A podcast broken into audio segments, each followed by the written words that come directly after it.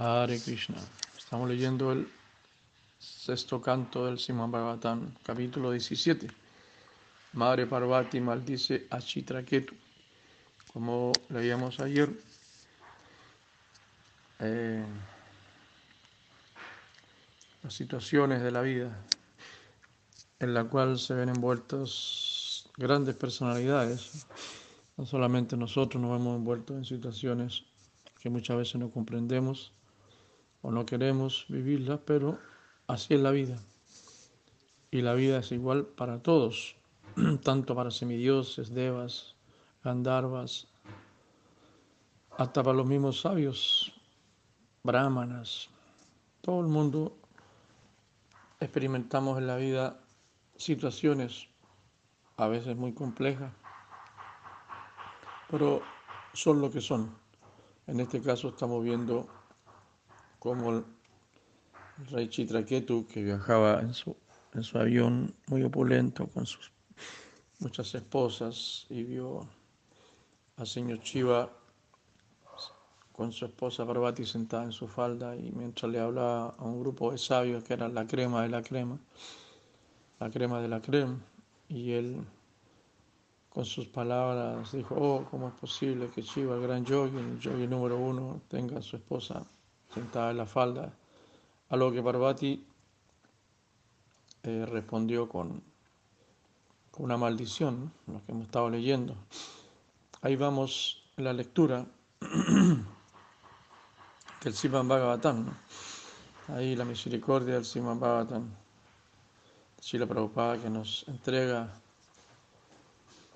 esta sabiduría, este conocimiento, para que nosotros podamos aprender y despertemos nuestra conciencia, nuestra conciencia espiritual, nuestra conciencia de Krishna. El propósito del Bhagavatam es que por escuchar regularmente el Bhagavatam nosotros desarrollemos desapego al mundo material y conocimiento sin causa. Eso es lo que explica el verso del Siman Bhagavatam. Oh Madre, ahora te has irritado innecesariamente. Sin embargo, como la felicidad y el sufrimiento me vienen ya destinados por mis actividades pasadas, no te suplicaré que me perdones o me liberes de tu maldición. Ahí está contestando Chitraketu a la maldición de Madre Parvati. Recordamos que Chitraketu también es un devoto, ¿no? Una gran personalidad. Y podemos ver también que existen devotos de ese calibre, de ese nivel, que tienen muchas esposas, que viajan en un avión por el espacio y, son devotos, ¿no? No solamente devotos, es un brahmachari renunciado que, que, no posee nada, que no tiene ningún apego, o un sannyasi renunciante que viaja, viaja por todas partes, sino que un devoto también es una persona que tiene aquí una vida muy sofisticada que no podremos comprender nosotros. Con la envidia que tenemos, no podemos comprender porque nuestra envidia a lo, a lo que es diferente, a lo que es desconocido, nuestro espíritu crítico.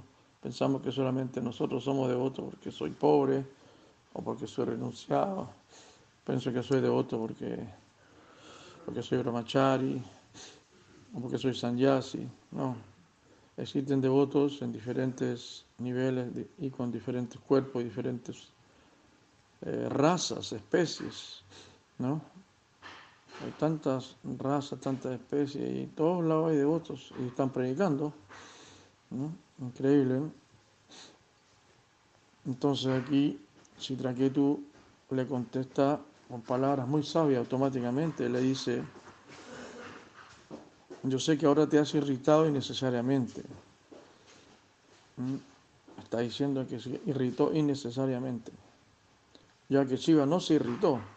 No, Shiva no, no pescó, no sencillamente no entró en el juego.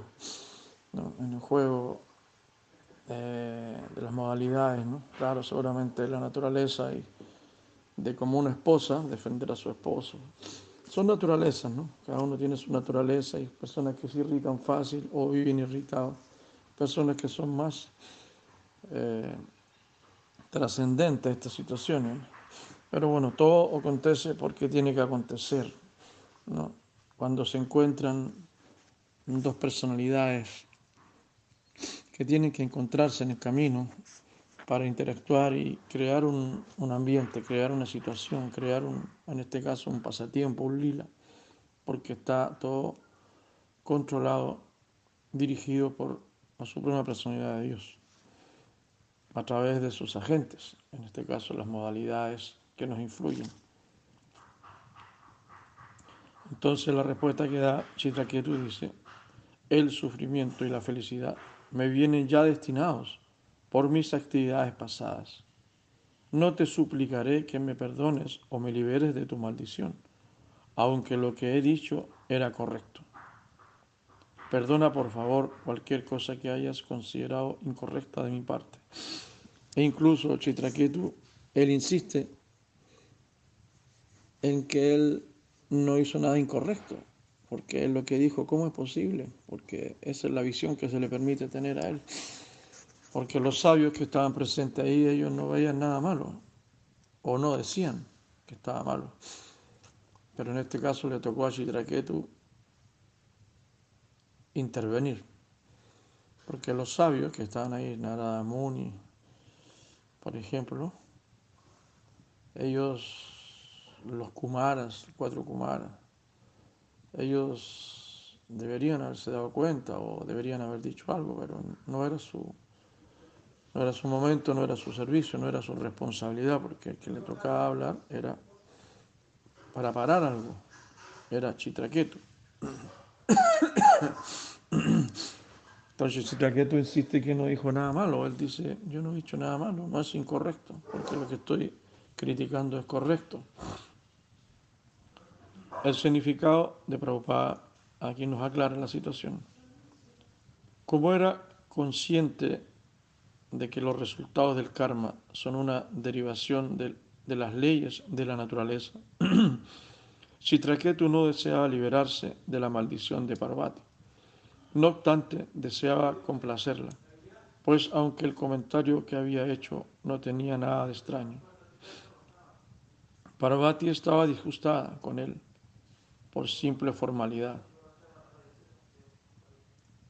Maharaj pidió perdón a Parvati. También ella dice, Shila Prabhupada, que estaba disgustada por formalidad. A veces la formalidad nos lleva también a, a entrar en una modalidad por formalidad, porque lo que uno está representando eh, también tiene que ser bien representado, tiene que manifestar algo desde, desde el papel de una esposa en este caso. A veces el gurú tiene que actuar de una manera en el papel del gurú para cumplir con la formalidad. Bueno, decir formalidad también se puede, se puede cuestionar, ¿no? porque no solamente un gurú es formal, formal es como por cumplir. ¿no? Es como una mamá le dijera voy a hacer la comida a mi bebé para cumplir. No. Ella lo hace más que por una formalidad. Lo hace por amor. Entonces, bueno, así las cosas van de un lado para otro, si se va aclarando, se va, se va eh, tejiendo, tejiendo los hilos. Pero bueno, lo importante es que nosotros nos vamos purificando vamos aprendiendo, nos están enseñando, ¿no? ya aquí con este pasatiempo, con esta situación, nosotros qué podemos traer de esta situación, ¿no? ¿Qué podemos traer de esta situación? Bueno, algún filósofo, algún algún representante hará negocio con esto, hará hará negocio con todos estos pasatiempos, hará negocio, cobrará por sus clases, cosas así. Otro demostrará su, su erudición, cada uno de acuerdo a su naturaleza, si es naturaleza sinvergüenza, demoníaca, engañador, cada uno con su naturaleza va a hacer algo con esto. Nosotros qué? Nosotros aquí estamos purificándonos, purificándonos al escuchar esto y estamos aprendiendo. Aquí se nos está enseñando, se nos está entregando eh, esencias, esencias de la vida. La vida está llena de esencias. Así es la vida, se nos está mostrando cómo es la vida, cómo funcionan las cosas. Porque aquí se conjugan muchos niveles, mm, muchos códigos, muchos valores se conjugan. Desde el lado de, una esposa, desde el lado de Shiva, un renunciante que no estuvo ni ahí. La esposa sí reaccionó. Desde el lado de Chitraketu, un devoto que también tenía que cumplir con el deseo de Krishna, porque Krishna había decidido que fuera así. Y él, y él actúa con conocimiento, con sabiduría, y dice, bueno, acepto la maldición porque para mí lo que viene como sufrimiento, felicidad, ya está asignado o designado desde antes, de acuerdo a mis acciones, de acuerdo a la ley del karma mis buenas acciones o malas acciones, ya está todo definido, cuánto voy a sufrir, qué tengo que, por dónde tengo que pasar. Entonces, así estamos aprendiendo esta mañana de este pasatiempo, de esta situación que aconteció en un momento en la existencia, ¿no? Entre estas grandes personalidades, ¿no? porque en el comportamiento de estas grandes personalidades no hay errores, lo que parecen errores para nosotros, para nuestros ojos. Eh, para ellos no hay errores, eso es lila, eso es pasatiempo, eso es achintya veda veda para nosotros es incomprensible, con nuestra lógica, con nuestra moral, con, con nuestros criterios humanos. Sila Sukadeva Goswami continuó, oh rey Pariksit, su jugador del enemigo, tras satisfacer al señor Shiva y a su esposa Parvati, Chitraketu subió a su avión y partió, mientras ellos le seguían con la mirada. Al ver que Chitraketu no tenía miedo, a pesar de conocer la maldición, el señor Shiva y Parvati sonrieron completamente, asombrados de su conducta. Imagínate, Shiva y su esposa se rieron, sonrieron, se pusieron felices, se pusieron contentos. A pesar de lo que había pasado, era una situación engorrosa, era una situación desconcertante, era una interrupción, una interrupción en una asamblea de sabios, grandes sabios, grandes personalidades, los más grandes que existen, en la crema de la crema, en este universo, los más grandes que existen, estaban ahí, fueron interrumpidos, ¿no? Fue un momento de disturbio para, para ellos que están concentrados en un trabajo superior. Pero terminaron ellos sonriendo, alegrándose al ver la conducta de, del rey Chitraketu. A continuación, y en presencia del gran sabio Narada Muni, de los demonios, de los habitantes de Shidaloka y de sus acompañantes personales, el señor Shiva que es muy poderoso, habló a su esposa Parvati mientras todos escuchaban. Aquí vamos a escuchar al señor Shiva hablar, imagínense. Va a hablar el señor Shiva, uff, qué increíble escuchar hablar al señor Shiva y a, tanta gente que le gusta al señor Shiva, tanto devoto le gusta señor Shiva. Vamos a escucharlo como él habla, qué, misericordia, tanta cosa que hay aquí, ¿no? esta cosa bonita, ¿no? Porque el señor Chiva es el mejor de los Vaishnavas, es el más elevado Vaishnava. Imagínense. El señor Chiva dijo, mi querida esposa Parvati, ¿has visto la grandeza de los Vaishnavas? Esas grandes almas son sirvientes de los sirvientes de la Suprema Personalidad de Dios, Hari, y no tienen interés en ningún tipo de felicidad material Los devotos que están exclusivamente dedicados al servicio devocional de la Suprema Personalidad de Dios, Narayan, no tienen temor de ninguna circunstancia de la vida. Para ellos, los planetas celestiales, la liberación y los planetas infernales son lo mismo, pues el único interés de esos devotos es el servicio del Señor. como cuando Shiva ahora se pone a glorificar a los devotos. Shiva está más que hablando, sino que está glorificando la grandeza de los devotos. Entonces, qué bonito. Qué bonito. Vamos, Chiva está glorificando a sus devotos.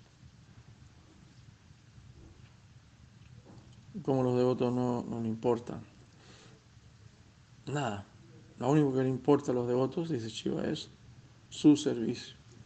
Entonces aquí llegamos a un punto de análisis personal, individual, de cada uno de nosotros que queremos ser devotos, queremos, nos consideramos en ese camino, en ese proceso, y queremos ser devotos, queremos ser como los devotos. Entonces, los devotos viven, son de lo que es el servicio devocional. Yo te pregunto a ti, ¿cuál es tu servicio? ¿Qué servicio tienes? ¿Cuál es tu servicio? ¿Cuál es tu conexión? Porque el servicio significa conexión, significa el proceso que nos conecta con la suprema personalidad de Dios. El servicio devocional está empapado de lo que es el humor, de lo que es el amor de Radharani. Radharani es la, la reina del servicio devocional. Ella es la que entrega esa misericordia de poder servir. Es la reina del bhakti. Entonces, ¿cuál es tu servicio? Qué servicios piensas hacer? No pienses mucho, no puedes pasar toda la vida pensando qué voy a hacer, a ver, haré esto, esto, todo eso. No, ya debería estar conectado con un servicio. Bueno, como ustedes conocen, que yo le hablo aquí a, devotos, ¿no? El proceso de Sravana, Kirtan, Vishnu, Smarana, escuchar, cantar, recordar los nueve procesos del servicio nacional básico que explica así la Rupa Goswami, porque son nueve procesos básicos, ¿no? Donde comienza escuchar, cantar, recordar, adorar la deidad, hacer amistad, rendición total. Después viene rendición con desesperación, Almanishepan. Pero no son solamente nueve servicios, son infinitos. Los servicios son infinitos. Eso va más allá, es el comienzo. Nueve servicios es infinito. servicio nacional es infinito. Que es el amor, es el amor espiritual, es infinito. Porque Rarani también es infinita. Todo lo que ella hace es infinito. Entonces, te pregunto, ¿cuál es tu servicio? ¿Lo perdiste? ¿Lo estás haciendo? ¿Lo estás descontinuando? ¿Lo haces de mala gana? ¿Eres feliz haciendo servicio o no eres feliz haciendo servicio? Conectas a más gente en el servicio. El servicio purifica, el servicio nos conecta con Krishna, con ese mundo espiritual. ¿No? que es tan maravilloso. Comparándolo con este mundo, es necesario el mundo espiritual. Si existe este mundo de sufrimiento, de dualidad, donde estamos nosotros, también existe la otra cara de la moneda, que es el mundo espiritual, que es maravilloso. Y nosotros, ¿tú quieres tener contacto con ese mundo? ¿Quieres o no experimentar ese mundo? ¿O quieres seguir sufriendo en este mundo? ¿Quieres seguir sufriendo en este mundo? No. Entonces, tienes que empezar a conectarte y la conexión es el servicio. ¿no? La flauta de Krishna es el llamado al servicio. Cuando Krishna toca su flauta está llamando al servicio. El servicio en el mundo espiritual es ir a bailar, ir a cantar con él, a danzar, a jugar con él, a cuidar los terneros. Krishna toca la flauta. Cuando, viene, cuando se va yendo y cuando viene llegando toca su cuerno, su flauta y ya sabe Madre Yasoa que tiene que tener listo el prasayita, el servicio para Krishna. ¿no? Así como tú, a ti te gusta el prasayita, a tus hijos les gusta el prasayita, a todos ustedes les gusta el prasayita, a Krishna también le gusta el prasayita. Entonces Madre Yasoa le tiene preparado el prasayita que en ayuda con Radharani cocinaron para Krishna. Cuando se va Krishna hay servicio, cuando viene Krishna hay servicio. Y Krishna también tiene servicio. ¿no? Aunque él no tiene para qué, pero también tiene servicio, él tiene servicio de, de hacernos feliz a nosotros. ¿no? Nos hace feliz con su flauta, nos hace feliz con su relación, nos hace feliz con su pasatiempo. No solamente nos hace felices, sino que nos vuelve partícipe de ese, de ese juego, de, ese, de su juego. ¿no? Nos invita a relacionarnos con Él ¿no? en la forma de servicio. Entonces, estamos aquí escuchando al señor Chiva hablar y como Krishna nos invita a participar de sus juegos, de su prédica, de su sankirtan, de su familia. Nos invita, nos invita a conocer los devotos, que son grandes almas que están pasando por este universo, trayendo el Shakti, el Shakti de Krishna, trayendo el amor divino en este mundo de, de tantos sinsabores. Significado la Prabhupada dice, el mundo material, el mundo de la dualidad, tanto la felicidad como la aflicción son ideas equivocadas. Imagínate, si la Prabhupada está aquí tirando otro sutra, así, diciendo que en el mundo material la felicidad que nosotros buscamos desesperadamente, que todo el mundo busca, y la aflicción son ideas equivocadas.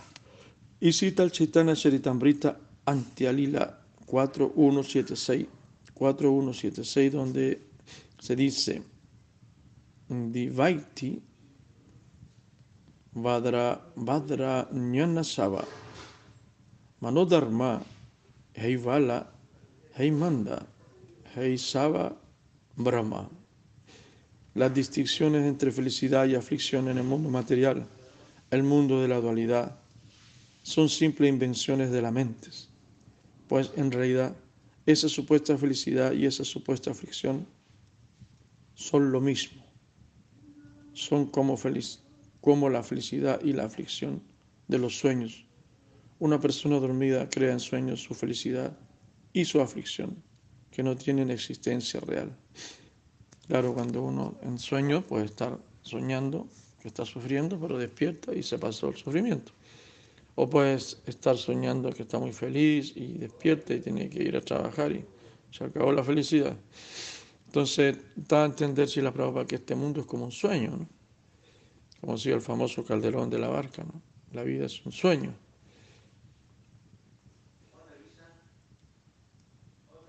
Por no decir otra cosa. ¿no?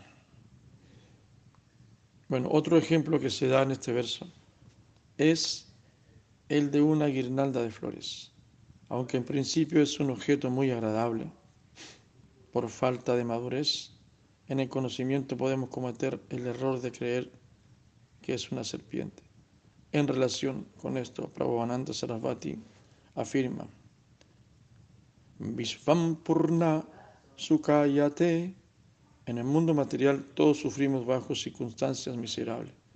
Pero Sila Pro Bodhananda Sarasvati dice que este mundo está lleno de felicidad.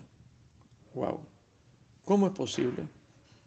Su respuesta es Yat Karun Yakataksha Vaivava Batam Tangauram Eva Stumaha. El devoto considera que el sufrimiento del mundo material es felicidad debido únicamente a la misericordia sin causa de Sri Mahaprabhu. Sri Chaitanya Mahaprabhu nunca estaba afligido, siempre estaba feliz cantando el Mahamantra Hare Krishna. Debemos seguir los pasos de Sri Chaitanya Mahaprabhu y ocuparnos constantemente en cantar el Mahamantra Hare Krishna, Hare Krishna, Krishna Krishna, Hare Hare, Hare Rama, Hare Rama, Rama Rama, Hare Hare. De ese modo nunca sentiremos los sufrimientos de este mundo de dualidad. Quien cante el santo nombre del Señor será feliz en todas las circunstancias de la vida. En sueños, a veces disfrutamos comiendo arroz dulce, a veces sufrimos como si hubiera muerto uno de nuestros familiares queridos. Cuando estamos despiertos, ese mismo cuerpo y esa misma mente sigue existiendo en el mismo mundo de dualidad material. Por lo tanto, la supuesta felicidad y el supuesto sufrimiento de este mundo no son más reales que la felicidad falsa y superficial que vivimos en sueños. En ambas situaciones, sueños y vigilia, La experiencia se vive por medio de la mente. Todo lo creado por la mente en forma de sankalpa y vikalpa, aceptación y rechazo, recibe el nombre de manodharma, invención de la mente. ¿Qué les parece, mis queridos?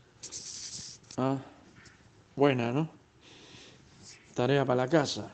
Yo creo que esto es para aquí, para hacer un, un simposio, un taller de estas explicaciones, de estas máximas tan potente, tan poderosa de Prabhananda Sarasvati, basando su argumento en lo que el señor Chaitanya experimentó, vivió y explicó, practicó y enseñó. Por eso, claro, no es una píldora fácil de tragar, ¿no? Pero aquí entramos ya a cuestionar nuestra propia fe, porque uno tiene su sufrimiento, tiene sus deudas, sus cuentas, sus enfermedades, uno tiene sus relaciones, sus complejidades, sus egos, sus karmas, son tantas cosas que jugamos en nuestra vida y principalmente nuestros deseos, ¿no? ¿Cuáles son nuestros deseos? Nuestros deseos son disfrutar la vida, vivir la vida feliz.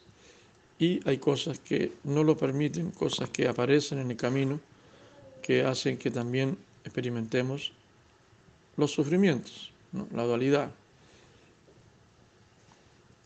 Y aquí Prabhupada Sarasvati está diciendo, si la Prabhupada cita Prabhupada Sarasvati, diciendo que para él la felicidad y la aflicción es como la misma felicidad y la aflicción que experimentamos en sueño, no tienen valor alguno, ¿no? Porque todo va más allá de eso. Entonces, ¿cómo situarse en esa trascendencia tan grande? Ninguna, ninguna, y más allá de las modalidades. Porque como dice el Bhagavad nosotros estamos observando, el alma está observando. Los que están actuando realmente en este teatro de la vida son las modalidades. Nosotros identificados con un cuerpo eh, empezamos a, sentirnos felices o afligidos. Es como si tú vas a ver una película de terror y vas a ver la película y tú te identificas. ¿no? Si tú te identificas con el, con el vampiro vas a estar feliz porque vas a chupar sangre, porque eres un vampiro. ¿no? O feliz, que bueno que le, que le chupe el cuello a la niña y la convierta en vampiro, va a estar feliz la película. Pero si tú te identificas con la niña, que es como la inocente, la jovencita, vas a sufrir porque el te va primero te va a dar mucho miedo porque el vampiro le va a enterrar los dientes y le va a echar la sangre y le va a volver vampiro. Entonces, de acuerdo con el personaje que uno se identifica, uno va a sufrir. ¿No? Pero afuera está el dueño del cine que está cobrando la entrada y está muy feliz porque hay una cola larga y vinieron miles de personas a ver la película y él se está llenando de dinero. Entonces, son diferentes puntos de vista cómo se experimenta la vida. ¿no? Algunos felices creando guerras porque van a ganar muchas, mucha plata y otros muy tristes porque la guerra va a morir mucha gente y va a sufrir mucha gente. Entonces depende de cómo tú, donde tú te estás situado, ¿no? ¿Cuál? ¿Dónde estás situado? En el mundo de la explotación, en el mundo de la dedicación, en el mundo de la renuncia. Eh, Krishna explica en Bhagavad que el alma está situada en el Brahman, observando. Ahí estamos. Y bueno, eso es muy complejo, eso lleva también a hablar mucho más, mucho más, mucho más. Pero claro, la vida espiritual se trata de practicar, practicar, practicar el santo nombre. Y aquí, como explicó Prabhupada Sarasvati, el señor Chaitanya dio su ejemplo, él mismo estaba físicamente manifiesto en el mundo material.